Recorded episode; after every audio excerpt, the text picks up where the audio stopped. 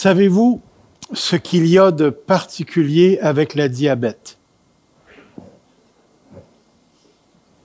On a plusieurs, je pense, qui souffrent de diabète ici. Hein? Et une chose que j'ai remarqué avec la diabète, c'est que c'est une maladie qui fait pas mal. Moi, j'ai la diabète depuis plusieurs années et ça me fait pas mal. Qu'est-ce que je devrais conclure parce que j'ai pas de souffrance physique que la diabète est pas là? Nous avons connu un homme, mon épouse et moi, lorsque j'étais étudiant en Toronto. Nous avions, nous participions à un petit groupe français à Sainte-Catherine en Ontario, près des chutes Niagara Falls. Et puis, il y avait un homme qui s'appelait Marcel, Marcel, et puis Marcel avait les yeux de verre, les deux yeux de verre, il avait deux jambes de bois, comme on dit, des jambes artificielles. Et tout ça avait été causé par la diabète. La diabète, c'est une maladie qui fait pas mal, mais qui fait son travail sûrement. Et c'est pour ça que on est appelé à prendre des médicaments, de l'insuline et ainsi de suite. Parce que réellement, cette maladie-là, c'est une maladie silencieuse. Alors, vous pouvez me poser la question, veux-tu bien me dire pourquoi tu me parles de la diabète à matin? C'est juste pour faire un point de rapprochement avec notre sujet ce matin.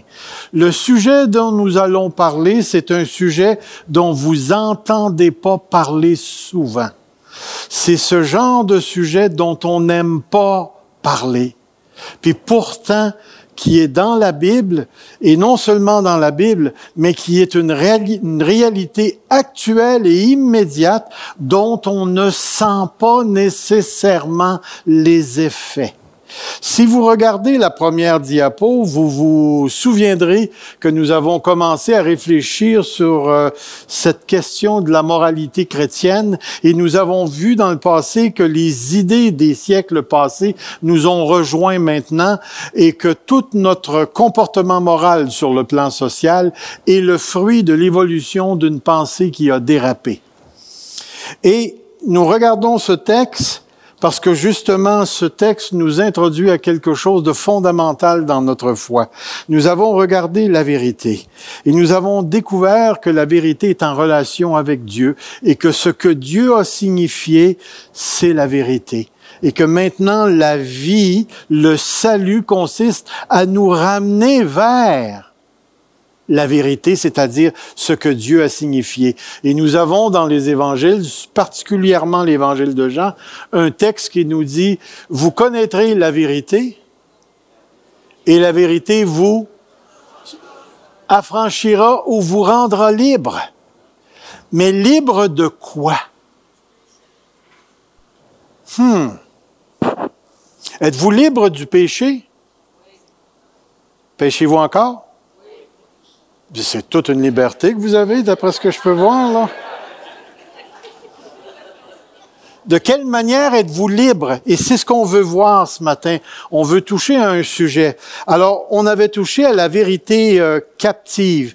Et nous avons nous l'avons pas nécessairement dit, mais dans la structure de la lettre aux Romains, le premier chapitre a pour but de démontrer d'une manière générale que tous les non-juifs, ce qu'on appelait à l'époque les païens, ceux qui ne sont pas juifs, que tous les païens sont coupables devant Dieu. Et le chapitre 2 a pour but de démontrer que tous les juifs sont coupables devant Dieu. Et l'apôtre Paul, dans le chapitre 3, va nous présenter ce texte qui dit, quoi donc? Sommes-nous les Juifs plus excellents que les autres ou plus Nullement, car nous avons déjà prouvé que tous, Juifs et Grecs, ça c'est nous, les Grecs, les païens les non-Juifs, sont sous l'empire du péché. Il n'existe aucun être humain ici-bas sur cette terre qui vient au monde et comprenez bien ce que je dis, qui vient au monde en dehors du péché. Il n'y a pas un enfant, un bébé, un beau petit chou, là, qui vient au monde qui n'est pas dans le péché. Qui n'est pas dans le péché. Autrement dit, il n'y a aucune personne qui naît chrétien. Aucune personne qui naît chrétien. Et c'est pourquoi dans le chapitre 3, l'apôtre Paul va dire, il n'y a pas de juste, pas même un seul. Et ce que l'apôtre Paul veut démontrer à travers cela, c'est que la totalité de tout ce qui découle d'Adam, tout ce qui est adamique, est dans le péché et dans la mort.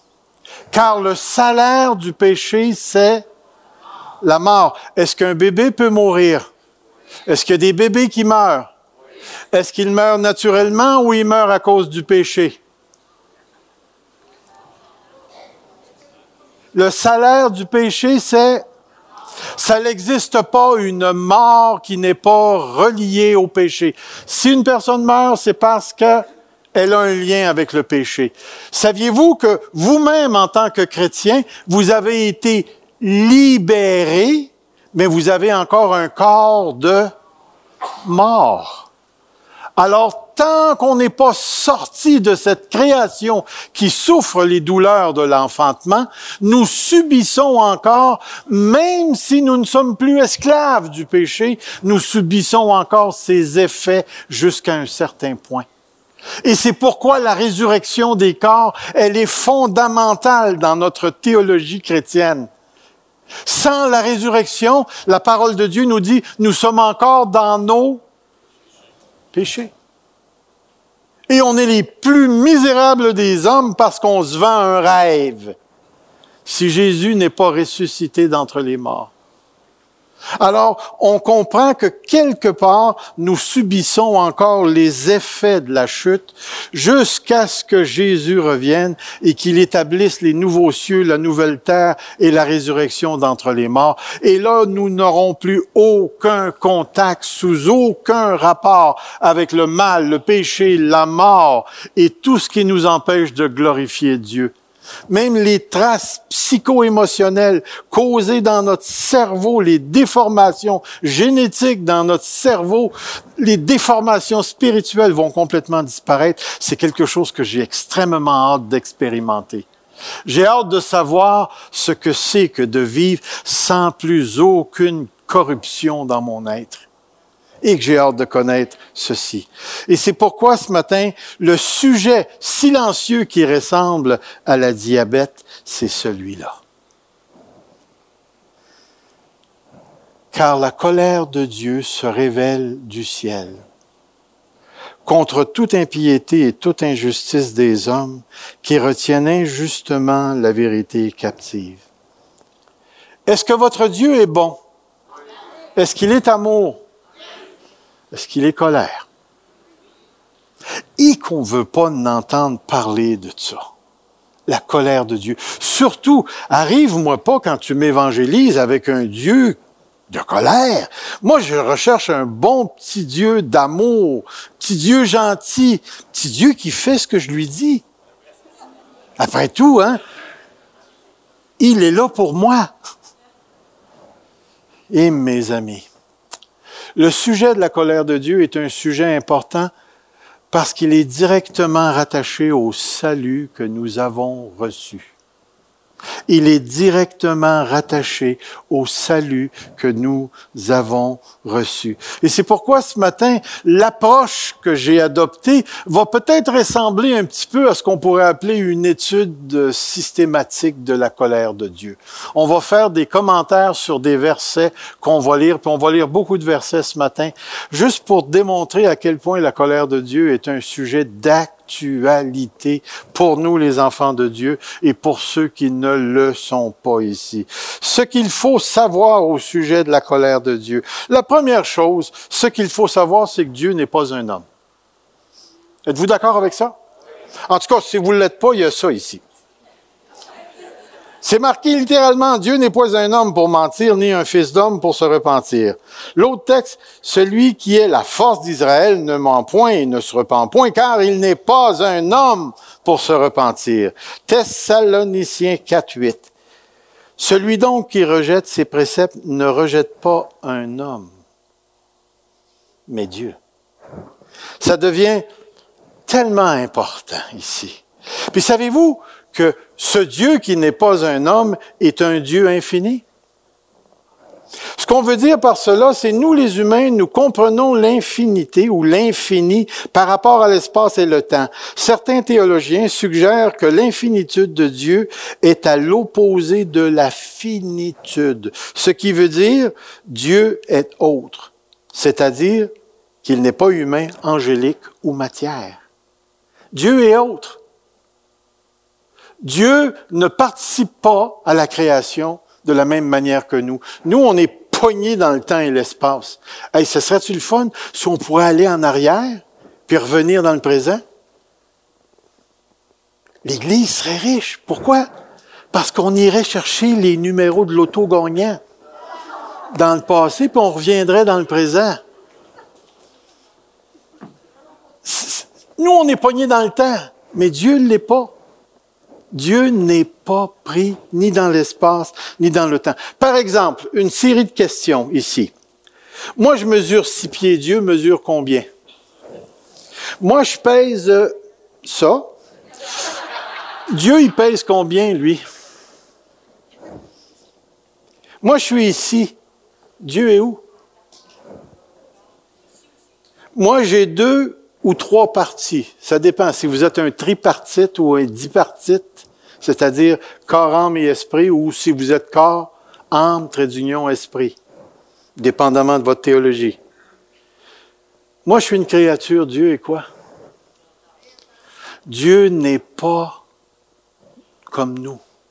Même s'il y a des points de ressemblance entre nous et Dieu. Et c'est pourquoi j'arrive à cette idée ici. Nos idées de Dieu et notre langage pour décrire Dieu sont analogiques. Vous savez ce que le mot analogique veut dire? Ben oui, vous le savez, c'est écrit en dessous. Fondé sur les rapports de ressemblance entre les éléments. Il y a quelqu'un qui m'a dit un jour en me regardant euh, intensément, au point que c'en était gênant, et puis il m'a dit, euh, tu ressembles vraiment à ton père. Puis mon père, il avait une moustache il était vraiment beau.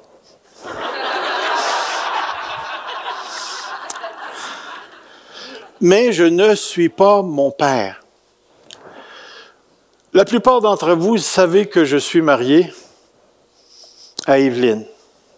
Et savez-vous que je l'aime? Lorsque je parle de l'amour que j'ai pour mon épouse, je sais de quoi je parle. Mais lorsque je parle de l'amour de Dieu pour moi, est-ce que c'est pareil? Il y a quelque chose qui est tellement profond, tellement grand dans l'amour de Dieu, que tout ce que je sais à propos de l'amour, c'est cette dimension humaine que j'entretiens avec une personne que j'aime énormément. Et puis, j'essaie de, de comprendre l'amour de Dieu à partir de l'amour que j'ai pour Evelyne, pour les enfants, pour les petits-enfants, pour les frères et sœurs dans la foi. Mais tout ça, c'est analogique, c'est-à-dire qu'il y a chez moi un point de correspondance, mais qui n'est pas l'exactitude. Ça veut-tu dire que ce que je dis à propos de Dieu est faux? Non, ça peut être vrai. Mais dis-toi une chose, lorsque tu parles de Dieu, tu parles de quelque chose qui est est-ce qu'on pourrait dire indéfinissable? Autant les cieux sont élevés au-dessus de, de la terre, autant mes pensées sont élevées au-dessus de vos pensées et mes voix au-dessus de vos voix. Dieu est un être extraordinaire. C'est pour cette raison qu'en abordant le sujet, la colère de Dieu, nous devons être très, très, très prudent de ne pas surimposer sur la personne de Dieu et sur ses actions nos conceptions humaines de la colère et notre manière d'agir dans la colère, même s'il y a des points de correspondance. La colère de Dieu et la colère de l'homme ont quelques points de ressemblance, mais nous ne pouvons dire que Dieu, dans sa colère, se comporte exactement comme moi dans ma colère. Quand moi je suis frustré, je mange des chips. Est-ce que Dieu en mange? Soyons prudents. Soyons prudents. Mais les points de correspondance sont réels, mais en même temps, il y a des différences énormes entre la colère de Dieu et la colère des hommes. Et lorsque nous abordons le sujet de la colère de Dieu, rappelons-nous que Dieu n'est pas un homme. Dieu n'est pas un homme. Deuxièmement, il s'agit bien de la colère de Dieu. Il s'agit bien, regardez les quelques textes. La colère de Dieu s'afflamma parce qu'il était parti. Et l'ange de l'Éternel se plaça, blablabla. Job, les revenus de sa maison seront emportés, ils disparaîtront au jour de la colère de Dieu. De Dieu. Regardez ici, euh, verset 36. Celui qui croit au Fils a la vie éternelle, mais celui qui ne croit pas au Fils ne verra point de la vie, mais la colère de Dieu demeure sur lui.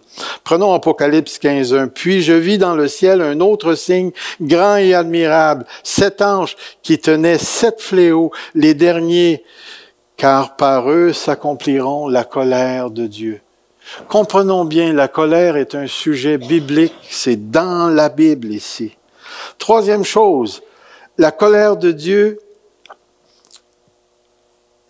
est la provocation à l'égard de sa volonté et de sa sainteté. Dans la parole de Dieu, la colère, elle est le résultat de la rébellion contre Dieu, sous différentes formes ici.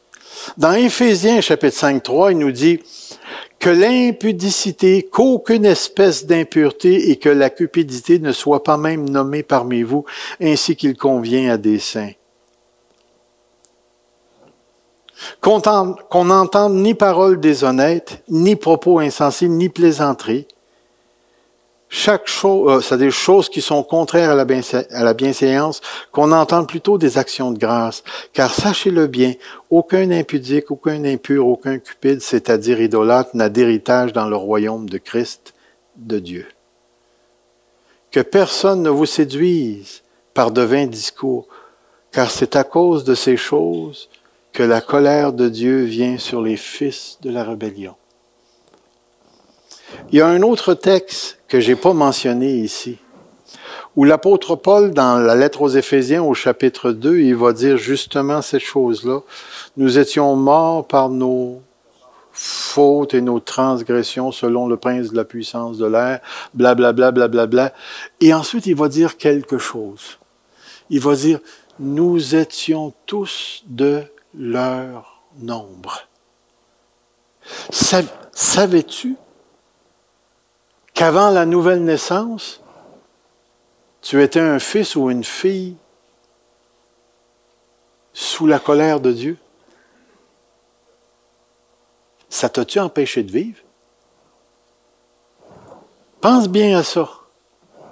Regarde un autre texte, juste pour démontrer comment la colère est le fruit de la provocation. Maintenant, je vais bientôt répandre ma fureur sur toi, assouvir sur toi ma colère. Je, te jugerai selon tes voies et je te chargerai de toutes tes abominations. Et dans le contexte où se trouve ce texte, c'est l'idolâtrie au max, comme on dit. Le peuple d'Israël s'était détourné de Dieu à tel point que dans le livre d'Ézéchiel, on retrouve cette pensée où Israël n'était plus ramenable au bon sens. On pouvait plus ramener Israël au bon sens. Et Dieu dit, maintenant tu vas rencontrer ma colère. Tu m'as provoqué et provoqué et provoqué ici. Et c'est pourquoi, lorsqu'on parle de la colère de Dieu, il nous faut toujours entendre cette, comment on va dire, euh, ce sous-sujet ici.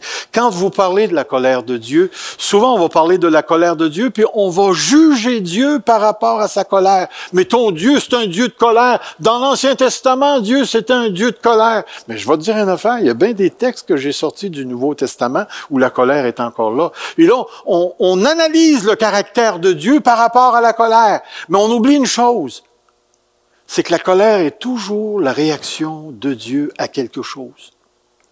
Et c'est toujours une réaction à quelque chose qui est contraire à sa volonté ou à son caractère.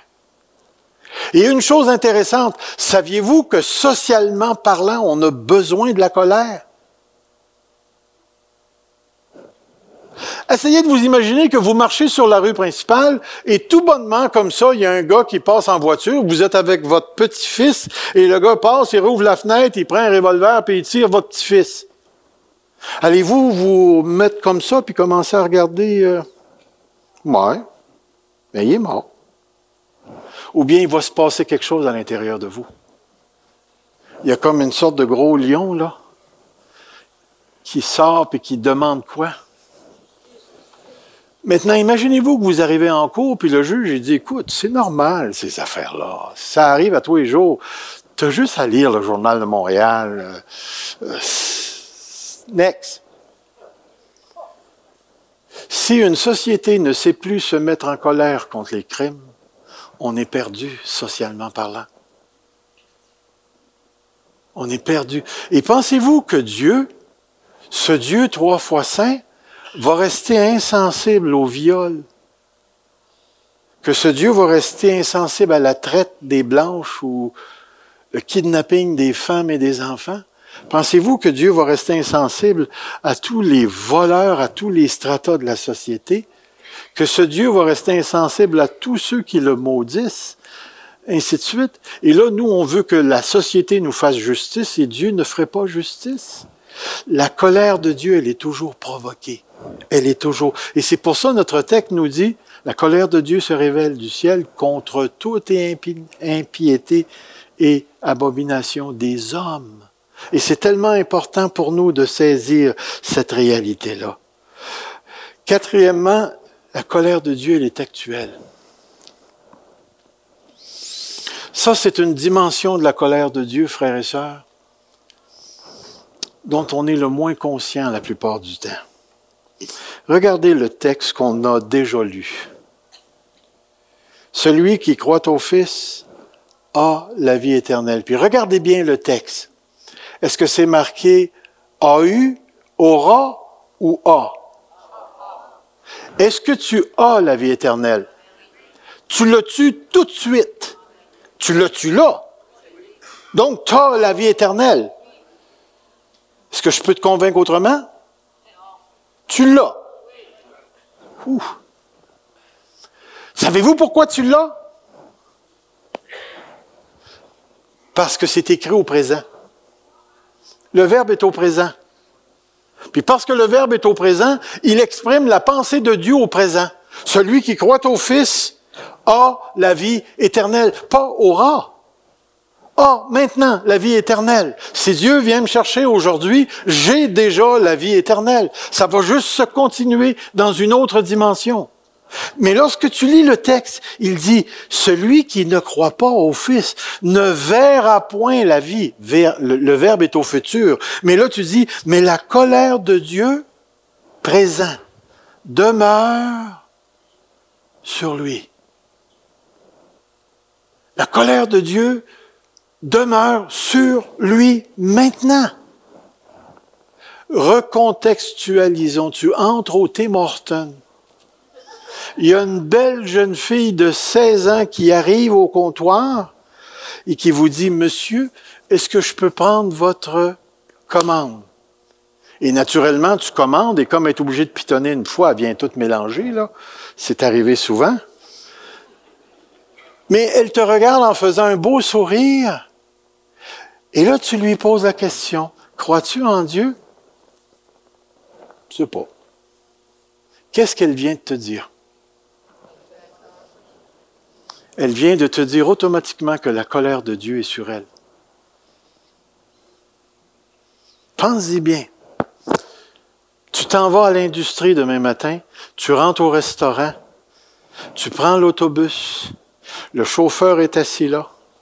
Et si ces personnes-là n'ont pas été vous connaîtrez la vérité et la vérité vous affranchira, ces gens-là sont encore actuellement et immédiatement sous la colère de Dieu. Sous la colère de Dieu. Imaginez-vous, vous parlez avec des centaines de personnes à chaque semaine et ces gens-là ne savent même pas qu'ils sont sous la colère de Dieu. Et si vous leur dites, qu'est-ce qu'ils vont vous dire? Que vous dira-t-on? Bon, c'est la diabète, je le sens pas.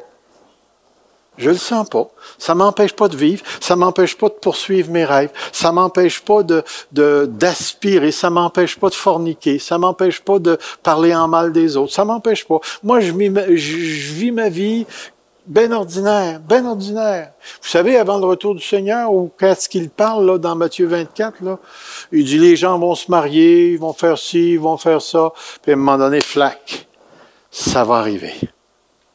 L'un sera pris, l'autre laissé. C'est intéressant parce que la colère de Dieu veut pas nécessairement Dieu que Dieu prenne un bâton puis, comme on dit, il varge. Non. Mais la colère de Dieu est une réalité qui repose sur toute personne qui garde injustement la vérité captive qui garde la vérité captive. Regardez ici le texte. Nous tous aussi, nous étions de leur nombre et nous vivions autrefois selon les convoitises de notre chair, accomplissant les volontés de la chair et de nos pensées. Et nous étions par nature des enfants de colère comme les autres ici. Frères et sœurs, pensons-y bien. C'est pourquoi nous sommes appelés à témoigner, à évangéliser, à dire aux autres l'expérience de la nouvelle naissance que nous avons vécue, de dire comment nous avons été délivrés. Mais délivrés de quoi? Du péché? Oui, pourquoi du péché? Parce que le péché provoque la colère de Dieu. Et c'est de ça que nous avons été délivrés. La colère de Dieu est à venir et elle est associée aussi au jugement dernier. Regardez le texte. Il disait à ceux qui venaient en foule pour être baptisés par lui, race de vipères, qui vous a appris à fuir la colère à venir? Un Thessalonicien 1.10. Et pour attendre des cieux son Fils, qu'il a ressuscité des morts Jésus, qui nous délivre de la colère à venir.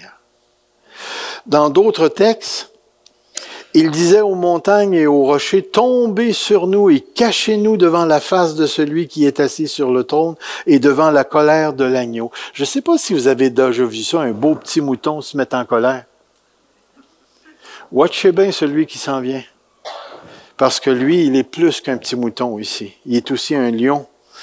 Le lion de Judas. Car le grand jour de sa colère est venu. Frères et sœurs, il est important pour nous de saisir cette réalité, qu'il va y avoir un jour déterminé par Dieu à la fin des temps, où Jésus-Christ va revenir avec les saints anges pour récupérer à la fois ceux qui lui appartiennent, ressusciter les morts, changer instantanément les corps de ceux qui resteront, et en même temps d'épurer dans le sens de séparer les boucs et les brebis. Et certains iront, comme on dit, au feu éternel avec Satan, et les autres entreront dans la gloire de Dieu, dans tout ce qui a été préparé par Dieu pour notre héritage ici. Mais une chose qui est fantastique lorsqu'on parle de la colère de Dieu et qui nous parle de cette patience de Dieu et qui nous dit que Dieu est lent à la colère.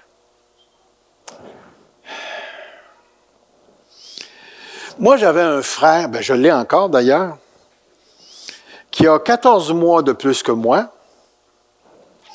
Il est à peu près un pouce et demi plus grand que moi, mais il est plus, comme on dirait, allongé que moi.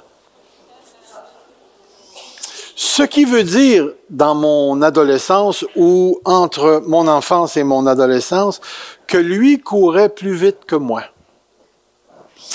Alors, lorsqu'il venait, et j'utilise le terme qu'on utilisait à cette époque, lorsqu'il venait me baver, j'avais développé une technique. Parce que lui était rapide à la fois sur la course et sur le départ. Donc, il fallait que je sois capable de le pogner avant qu'il parte. J'avais j'avais développé cette idée parce que j'étais vraiment bon pour ça. Quand mon frère venait pour me baver, on aurait dit que je commençais à saliver. Puis aussitôt qu'il me touchait, ça faisait...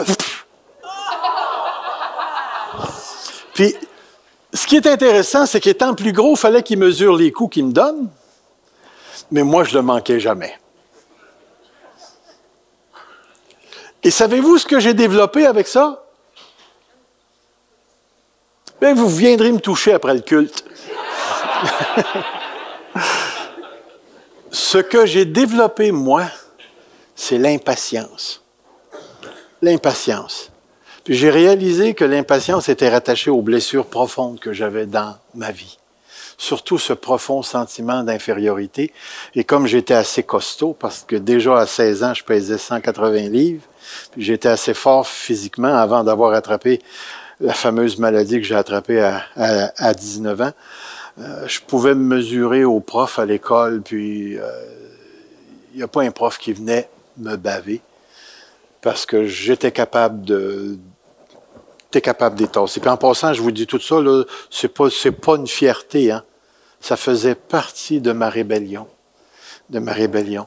Puis, ce que j'ai réalisé, c'est que j'ai développé une grande impatience à travers tout ça. Ça l'a changé avec le temps. Mais je reste encore ce qu'on pourrait appeler prime.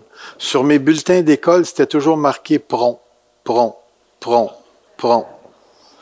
Et, et une chose, une chose dont je remercie Dieu, c'est que Dieu n'est pas comme moi. Dieu est lent à la colère. C'est-à-dire qu'il est capable d'en prendre avant que ça sorte. Et notre Dieu nous le dit ici. L'Éternel passe devant lui et s'écria, L'Éternel, l'Éternel Dieu miséricordieux, compatissant, lent à la colère, riche en bonté et en fidélité. Un autre texte, L'Éternel est lent à la colère, riche en beauté, il pardonne l'iniquité et la rébellion. Ça, c'est notre Dieu. Il ne tient point le coupable pour innocent, il punit l'iniquité des pères sur les enfants jusqu'à la troisième, quatrième génération. Il y a d'autres textes, par exemple, comme celui de Jonas. Il implora l'Éternel et dit, Ah, Éternel, n'est-ce pas ce que je disais quand j'étais encore dans mon pays? C'est ce que je voulais prévenir en fuyant Tarsis, car je savais que tu es un Dieu compatissant, miséricordieux, lent à la colère et riche en bonté, et qui te repent du mal. Le mal ici, ce n'est pas le mal moral mais c'est la douleur qui vient lorsque Dieu se met en, colère. Dans le Nouveau Testament, nous avons le mot longanimité. Je ne sais pas si vous vous rappelez, dans la lettre aux Romains, il est écrit Où méprises-tu les richesses de sa bonté, de sa patience et de sa longanimité, en, en, ne reconnaissant pas que la bonté de Dieu te pousse à la repentance. Et la longanimité réfère au fait que Dieu se restreint dans sa colère. Il est patient. Il est patient, notre Dieu. Très patient. Et c'est pourquoi ici nous disons, la colère de Dieu est différente de celle des hommes. La colère de Dieu est difficile à appréhender car la façon dont nous éprouvons et exprimons ce sentiment n'a absolument rien en commun avec la façon dont Dieu le fait. La colère humaine est souvent perçue comme une émotion négative. Elle est souvent imprévisible, insensée, disproportionnée. Mais chacune de ces caractéristiques n'est vraie lorsque l'on parle de Dieu. La colère de Dieu est toujours une réponse juste et mesurée au mal. Ça, c'est tellement important. Une colère qui exprime sa sainteté, le fait qu'il ne supporte pas le péché, les ténèbres.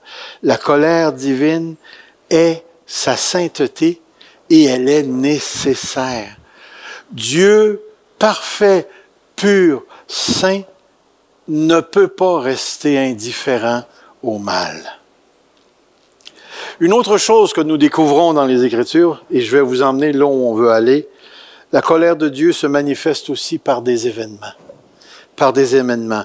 Ici, vous avez un texte très intéressant dans la lettre, euh, c'est-à-dire dans le livre d'Isaïe, qui dit Malheur à ceux qui prononcent des ordonnances iniques, à ceux qui transcrivent des arrêts injustes pour refuser justice aux pauvres et ravir leurs droits aux malheureux de mon peuple, pour faire des veuves leur proie et des orphelins leur butin. Vous regardez ici que toute la condition sociale du texte est offerte comme étant la justification de la colère de Dieu. Que ferez-vous au jour du châtiment et de la ruine qui du lointain fondra sur vous. Vers qui fuirez-vous pour avoir du secours? Et où laisserez-vous votre gloire? Les uns seront courbés parmi les captifs, les autres tomberont parmi les morts. Malgré tout cela, sa colère ne s'apaisera point et sa main est encore étendue. Mais ce qui est intéressant, c'est que le verset qui va suivre, le verset 5, Malheur à l'Assyrien, verge de ma colère. La verge dans sa main, c'est l'instrument de ma fureur. Savez-vous que Dieu peut élever un président, un premier ministre, pour punir un peuple? À cause de tout le mal, la rébellion qui s'y trouve? Savez-vous qu'Israël a été utilisé a été utilisé par Dieu dans l'Ancien Testament lorsqu'ils sont entrés en Canaan pour justement punir des peuples. Parce que quelque part dans le livre de Deutéronome et du livre des Nombres, ils nous ont dit que les peuples avaient mis le comble à leur péché avaient mis le comble à leur péché et que la terre les vomissait. Et lorsqu'Israël est rentré, bien, il est entré avec cet arrière-plan où Dieu faisait justice à travers son peuple. Quand son peuple a commencé à se tourner vers les idoles, Dieu a commencé à se servir des peuples autour, d'eux. Même dans le livre d'Isaïe, nous retrouvons des textes où Dieu va aller jusqu'à dire, je vais mettre un enfant à la tête du, du gouvernement. Certains pensent que c'est ce qu'on a aujourd'hui au Canada mais il reste que Dieu se sert. Pensez-vous que M. Trump, là, c'est un accident? Ou c'est voulu par Dieu? Comprenez bien, c'est pas parce qu'une chose est voulue par Dieu que Dieu accepte tout ce que cette chose-là fait. Parce que dans le texte d'Isaïe, Dieu va punir l'Assyrien parce que l'Assyrien va beaucoup plus loin que ce que Dieu lui a demandé ici. Dans le livre des rois, nous avons quelque chose de semblable. Vous savez que Israël n'a jamais été capable d'être fidèle à Dieu dans tous les points et que progressivement il s'est installé dans Israël malgré la présence des bons rois dans la tribu de Juda. Bon roi, mauvais roi, mauvais roi, bon roi, mauvais, mauvais, mauvais, bon roi. Puis là, ça continuait d'augmenter, d'augmenter, que Dieu s'est servi des Babyloniens pour exprimer sa colère envers Judas. Et ici, il est dit quelque chose de très, intéressant. Cela arriva à cause de la colère de l'Éternel contre Jérusalem et contre Judas, qu'il voulait rejeter devant sa face. Et Sédécias se révolta contre le roi de Babylone. Avez-vous déjà vu une souris faire la guerre à l'éléphant? Mais c'est exactement ce qu'on a ici le royaume de Dieu, le royaume d'Israël, le royaume de Juda avait été complètement amoindri. Et là, parce que Dieu voulait complètement effacer Juda et le sortir du pays pour laisser le pays guérir, il est allé chercher les Babyloniens. Mais politiquement, ça s'est fait lorsque Sédécéas s'est révolté contre le roi de Babylone. Alors, lorsqu'on regarde toutes ces notions-là au niveau de la colère de Dieu, on commence à comprendre pourquoi notre Dieu ne peut pas rester insensible au mal. Dans notre texte, il est bel et bien écrit, la colère de Dieu se révèle du ciel contre toute impiété. Se révèle du ciel contre toute impiété. Et voici la justification de l'apôtre Paul. Nous avons le texte. La colère de Dieu se révèle du ciel contre toute impiété, toute injustice des hommes qui retiennent injustement la vérité captive. Et là, vous avez un quart, un quart, qui est très important parce qu'il nous donne la raison. Pourquoi la colère de Dieu se révèle-t-elle? Se, se révèle-t-elle? Car ce qu'on peut connaître de Dieu est manifeste pour eux. Ce qu'on peut connaître de Dieu est manifeste pour eux. Dieu le leur ayant fait connaître. En effet, les perfections invisibles de Dieu, sa puissance éternelle, sa divinité, se voient comme à l'œil nu depuis la création du monde quand on les considère dans ses œuvres. Pourquoi est-ce que la colère de Dieu se manifeste-t-elle? Eh bien, voilà la raison. Dieu s'est fait connaître. Dieu s'est fait connaître.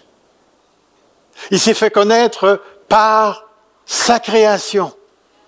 Dieu se révèle à travers sa création. Comprenez bien, la connaissance de Dieu à travers la création ne mène pas au salut, mais elle révèle la présence d'un créateur qui n'est pas humain. Maintenant, pensez bien aujourd'hui, pour tous nos scientifiques, nos botanistes et ainsi de suite, qui étudient la création et qui affirment la non-existence de Dieu. Pensez bien à travers ce texte. Dieu dit, je me suis montré. Et regardez juste le début du verset suivant. Ils sont donc inexcusables. Ils sont donc inexcusables. Comprenez ce que l'apôtre Paul est en train de dire. Il est en train de dire, Dieu s'est révélé. Dieu s'est fait connaître. Dieu s'est fait connaître. Maintenant, l'homme est inexcusable. Je ne sais pas si vous avez déjà vécu cette expérience-là de dire à, un de tes enfants, touche pas à ça. Et l'enfant te regarde dans les yeux, puis il te dit, ou il te regarde, puis après ça, il étend la main, puis pouf, paye sur le piton. Qu'est-ce que tu fais dans ces cas-là, toi? Ben moi, je me lève puis je vais éteindre le piton. Ha! T'as-tu réglé le problème? Je vais te dire. Ils sont donc inexcusables. Et là, vous avez un autre quart. Puis regardez ce qu'il dit, car ayant connu Dieu, ils ne l'ont point glorifié comme Dieu, ils ne lui ont point rendu grâce, mais ils se sont égarés dans leurs pensées, leur cœur sans intelligence a été plongé dans les ténèbres. Se vantant d'être sages, ils sont devenus fous, ils ont changé la gloire de Dieu incorruptible en image représentant l'homme corruptible des oiseaux, des quadrupèdes et des reptiles. Imaginez-vous, ils ont connu Dieu et ils ne lui ont pas rendu grâce. Permettez-moi de vous poser une question que j'ai posée aux frères et aux sœurs de jeudi soir ou jeudi matin, je ne me rappelle pas là. Sommes-nous obligés, nous les humains, de croire en Dieu? Vous répondriez quoi? Sommes-nous obligés de croire en Dieu?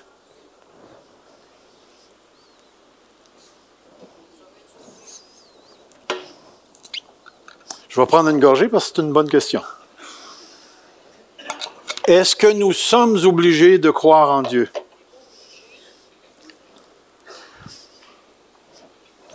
Comprenez bien, si les humains ne sont pas obligés de croire en Dieu, Dieu ne peut pas se mettre en colère contre eux. Parce que c'est une option. Tu es libre de choisir s'il faut que tu crois en Dieu ou il ne faut pas. Moi, je choisis de ne pas y croire. Qu'est-ce que la parole de Dieu dit? Dieu s'est montré. Maintenant, ils sont inexcusables. S'ils sont inexcusables, c'est parce que quelque part, il y a une obligation qui découle du fait que Dieu s'est montré. Et si Dieu s'est montré, l'obligation de croire, de lui rendre gloire, de l'adorer, est la réponse appropriée à la révélation de Dieu. Donc, on est obligé de croire en Dieu. Si tu ne crois pas en Dieu, qu'est-ce que la Bible dit? Celui qui ne croit pas ne verra pas la vie, mais la colère de Dieu demeure sur lui. Mais celui qui croit a la vie éternelle. Alors, Tous les êtres humains sont obligés de croire en Dieu. Est-ce que ça veut dire qu'ils le font? Non. Mais est-ce que l'obligation morale, l'obligation surnaturelle et spirituelle de croire en Dieu est obligatoire pour tous les êtres humains? La réponse, c'est oui. C'est oui. Regardez bien ici. Ils ne sont pas souciés d'avoir la connaissance de Dieu dans leur raisonnement tout croche. Ils se sont détournés, puis ils se sont mis à genoux devant du bois, puis des serpents. Puis on a une gang qui se lève le matin quelque part en Californie, qui regarde le soleil, puis qui dit « Ah! » Tous ces gens-là ont une, une connaissance du transcendant. Et là, il va dire, c'est pourquoi Dieu les a livrés à des passions infâmes, car leurs femmes ont changé l'usage naturel en celui qui est contre nature, et de même les hommes abandonnent l'usage naturel de la femme et se sont enflammés dans leurs désirs les uns pour les autres, commettant homme avec homme des choses infâmes, recevant en eux-mêmes le salaire que méritait leur égarement. Recevant en eux-mêmes, recevant de qui? Recevant ce que méritait leur égarement. Après ça, il y a un autre, c'est pourquoi. C'est pourquoi Dieu les a livrés à des passions infâmes, car leurs femmes ont changé. Ensuite, il va dire, et je vous donne celui-là, comme ils ne se sont pas souciés de connaître Dieu, Dieu les a livrés à un sens, c'est-à-dire l'intelligence réprouvée, disqualifiée pour commettre toute chose indigne. Regardez les textes. C'est pourquoi Dieu les a livrés à l'impureté. C'est pourquoi Dieu les a livrés à des passions infâmes. Comme ils ne se sont pas souciés de connaître Dieu, Dieu les a livrés à leur intelligence ou leur sens réprouvé pour commettre toutes sortes de choses. Et nous avons ceci. La colère de Dieu égale Dieu les a livrés manifestation de la colère, Dieu les a livrés à l'impureté. Toutes sortes d'impuretés et sous-entendu sexuelles qui se manifestent de toutes sortes de façons. Deuxièmement, Dieu les a livrés à des passions que lui considère infâmes, qui est le lesbianisme et l'homosexualité. Mais ensuite, il les a livrés à un entendement réprouvé. Réprouvé. Mais, et c'est là que pour nous, ça devient important. C'est là que pour nous, ça devient important. Mais la colère de Dieu n'est jamais appliquée à, à ceux et celles qui sont nés de nouveau. Il n'y a aucun enfant de Dieu qui est sous la colère de Dieu. Actuellement et dans le futur. Regardez les textes car on raconte à notre sujet quel accès nous avons eu auprès de vous et comment vous vous êtes convertis à Dieu en abandonnant les idoles pour servir le Dieu vivant et vrai et pour attendre des cieux son Fils qu'il a ressuscité d'entre les morts, Jésus, qui nous délivre de la colère à venir. C'est fait. Romains 8, 5, 8, mais Dieu prouve son amour envers nous en, ce que lorsque nous étions encore des pécheurs, Christ est mort pour nous. Et à plus forte raison, donc, étant maintenant que nous sommes justifiés par son sang, serons-nous sauvés de la colère à venir? Et la colère à venir, elle est rattachée au jugement de Dieu. Au jugement de Dieu. J'inviterai les musiciens à monter, s'il vous plaît. Saviez-vous que maintenant, parce que tu es un enfant de Dieu, Dieu va te traiter comme son enfant? Savez-vous qu'un enfant a besoin d'être redirigé? Des fois, il faut le pogner, puis le tasser, puis dire c'est par là que tu t'en vas. Mais savez-vous que celui qui le pogne, c'est le Père? C'est le Père. Dieu nous châtie pour notre bien. Puis le châtiment de Dieu produit la paix, la tranquillité. Il nous redresse parce que nous sommes ses enfants. Mais jamais plus Dieu se mettra en colère contre nous. La colère, c'est l'envers de sa sainteté. C'est la réaction de sa sainteté par rapport au péché et au mal.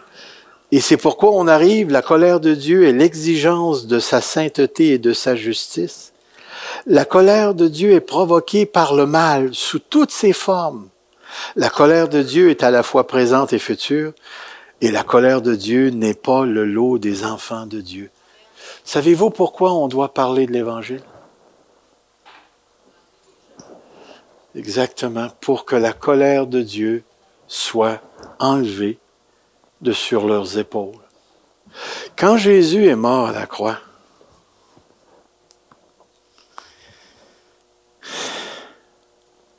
la plupart d'entre nous, nous allons dire pourquoi Jésus est-il allé à la croix? Mais pour qu'il prenne sur lui notre châtiment, pour que nous recevions le pardon des péchés. Comment est-ce qu'on appelle ça dans le langage qu'on vient de voir ce matin? Jésus a subi la colère de Dieu à ta place, à ma place. La croix, c'est la manifestation de l'amour de Dieu parce qu'il a donné son Fils pour toi, car lorsque nous étions encore pécheurs, Christ est mort pour nous. Dieu prouve son amour. Mais c'est aussi la place de la manifestation de la colère de Dieu. C'est toi et moi qui aurions dû mourir sur cette croix. C'est toi et moi qui aurions dû subir notre condamnation. On peut commencer si vous voulez. Réfléchissons. Réfléchissons. Je ne sais pas s'il y a quelqu'un ici ce matin qui a jamais entendu parler de la colère de Dieu. Savais-tu que Jésus-Christ a été spécifiquement envoyé par Dieu pour toi? Et que ce Jésus a marché durant sa vie terrestre et qu'il a manifesté Dieu à travers les miracles, à travers ses enseignements, à travers sa vie. Jésus était sans péché, sans péché. Et quand tu lis les évangiles, c'est tout à fait injuste ce qui lui arrive parce que c'est un innocent qui est présenté devant une gang de politiciens qui veulent manipuler les circonstances pour leur propre fin. Ils vont condamner le Christ, mais ce qu'ils ne savent pas, c'est qu'en condamnant Jésus, ils accomplissent la volonté, et comprenez bien, la volonté amoureuse de Dieu. Parce que Dieu savait qu'en 2020, tu serais ici. Et Dieu savait que tu avais besoin d'être sauvé. Et Jésus, il y a 2000 ans et quelques, il a subi sur lui-même la colère. Pourquoi pensez-vous qu'il a crié Père, Père, pourquoi m'as-tu abandonné? À ce moment-là, il subissait les foudres du Dieu trois fois saint pour tout l'univers, pour toi et moi, pour tous ceux qui sont venus avant nous et pour, tous ceux qui accepteront le salut. Ce qui est important maintenant ce matin, c'est de répondre à la question, est-ce que tu es sous la colère de Dieu présentement ou est-ce que tu es dans la vie éternelle? Si tu es dans la vie éternelle, bénis Dieu parce qu'il a pris ton châtiment. Mais si tu n'es pas dans la vie éternelle, sache qu'aujourd'hui même, repose sur toi comme la diabète quelque chose que tu ressens pas, mais qui est réel puis qui fait son travail. Et Dieu est prêt à te l'enlever. Dieu est prêt à te l'enlever. Jésus-Christ est venu pour sauver. Et il t'offre le salut. Nous, parmi les évangéliques, on utilise le mot gratuit. Mais laisse-moi te dire, le salut est gratuit pour toi, mais il a été payé. Il a été payé par un saint des saints, par le Saint de Dieu Jésus-Christ notre Seigneur. Maintenant, si tu veux, appuie-toi pas. Si tu es un enfant de chrétien, puis tu es venu à l'école du dimanche toute ta vie, et puis là, tu connais l'Évangile, tu connais ce qu'on pourrait appeler le sentiment religieux, la conscience religieuse. Tu peux faire la distinction entre le bien et le mal. Mais peux-tu répondre à la question, as-tu maintenant, tout de suite, là, la vie éternelle? Sais-tu où tu t'en vas après ta mort? Peux-tu le dire? Moi, je le sais où je m'en vais après ma mort. Je m'en vais avec Dieu. J'ai la certitude, la conviction. C'est-tu parce que je suis bien? Non, c'est parce que quelqu'un d'autre a pris ma punition, a pris mon châtiment. Jésus-Christ. Et j'y ai cru. Celui qui croit au Fils, croit au Fils, a la vie éternelle. Et c'est par la foi que ça arrive. Et cette foi-là, c'est pas juste de dire, oh oui, je crois. Cette foi-là vient lorsque tu prends conscience du châtiment qui est encore sur tes épaules. Mais Dieu a fait une promesse il te promet personnellement que si tu te repens de tes péchés et tu te tournes vers le Dieu vivant, tu deviens automatiquement sauvé de la colère à venir.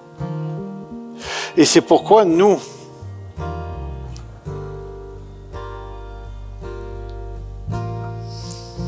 nous les enfants de Dieu,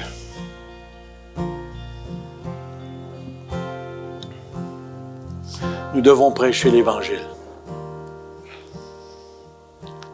Comprenons, c'est le seul moyen de sauver la petite fille au Tim. C'est le seul moyen de sauver le gars qui travaille avec moi aux côtés à l'industrie, à Shop. C'est le seul moyen que j'ai pour sauver mon frère,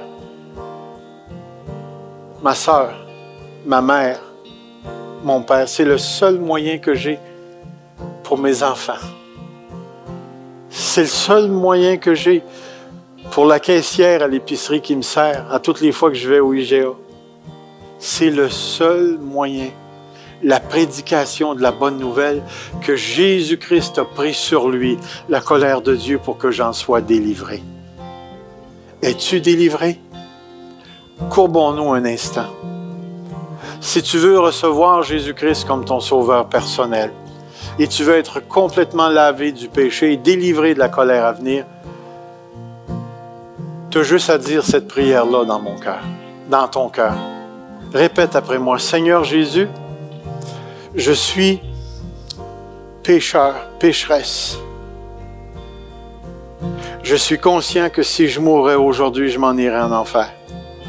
Séparé de toi pour l'éternité, fruit de ta colère mais j'abandonne ma vie de péché et je me tourne vers toi. Et je te demande au nom de ton Fils Jésus-Christ de me donner la vie éternelle et de me laver de tous mes péchés en Jésus-Christ. Je le reçois comme mon Sauveur et comme le Seigneur de ma vie. Père, transforme-moi maintenant. Donne-moi ce nouveau cœur afin que je sois complètement délivré de la colère actuelle et de la colère à venir. Je te demande cela, Seigneur, parce que c'est toi qui l'as promis en Jésus-Christ, notre Seigneur. Amen. Gardons nos têtes. Si quelqu'un a fait cette prière, je vous demande juste de, l'indiquer. Levez votre main. Que Dieu fasse son travail dans le nom précieux de Jésus. Que Dieu te donne la vie éternelle. Amen. Amen.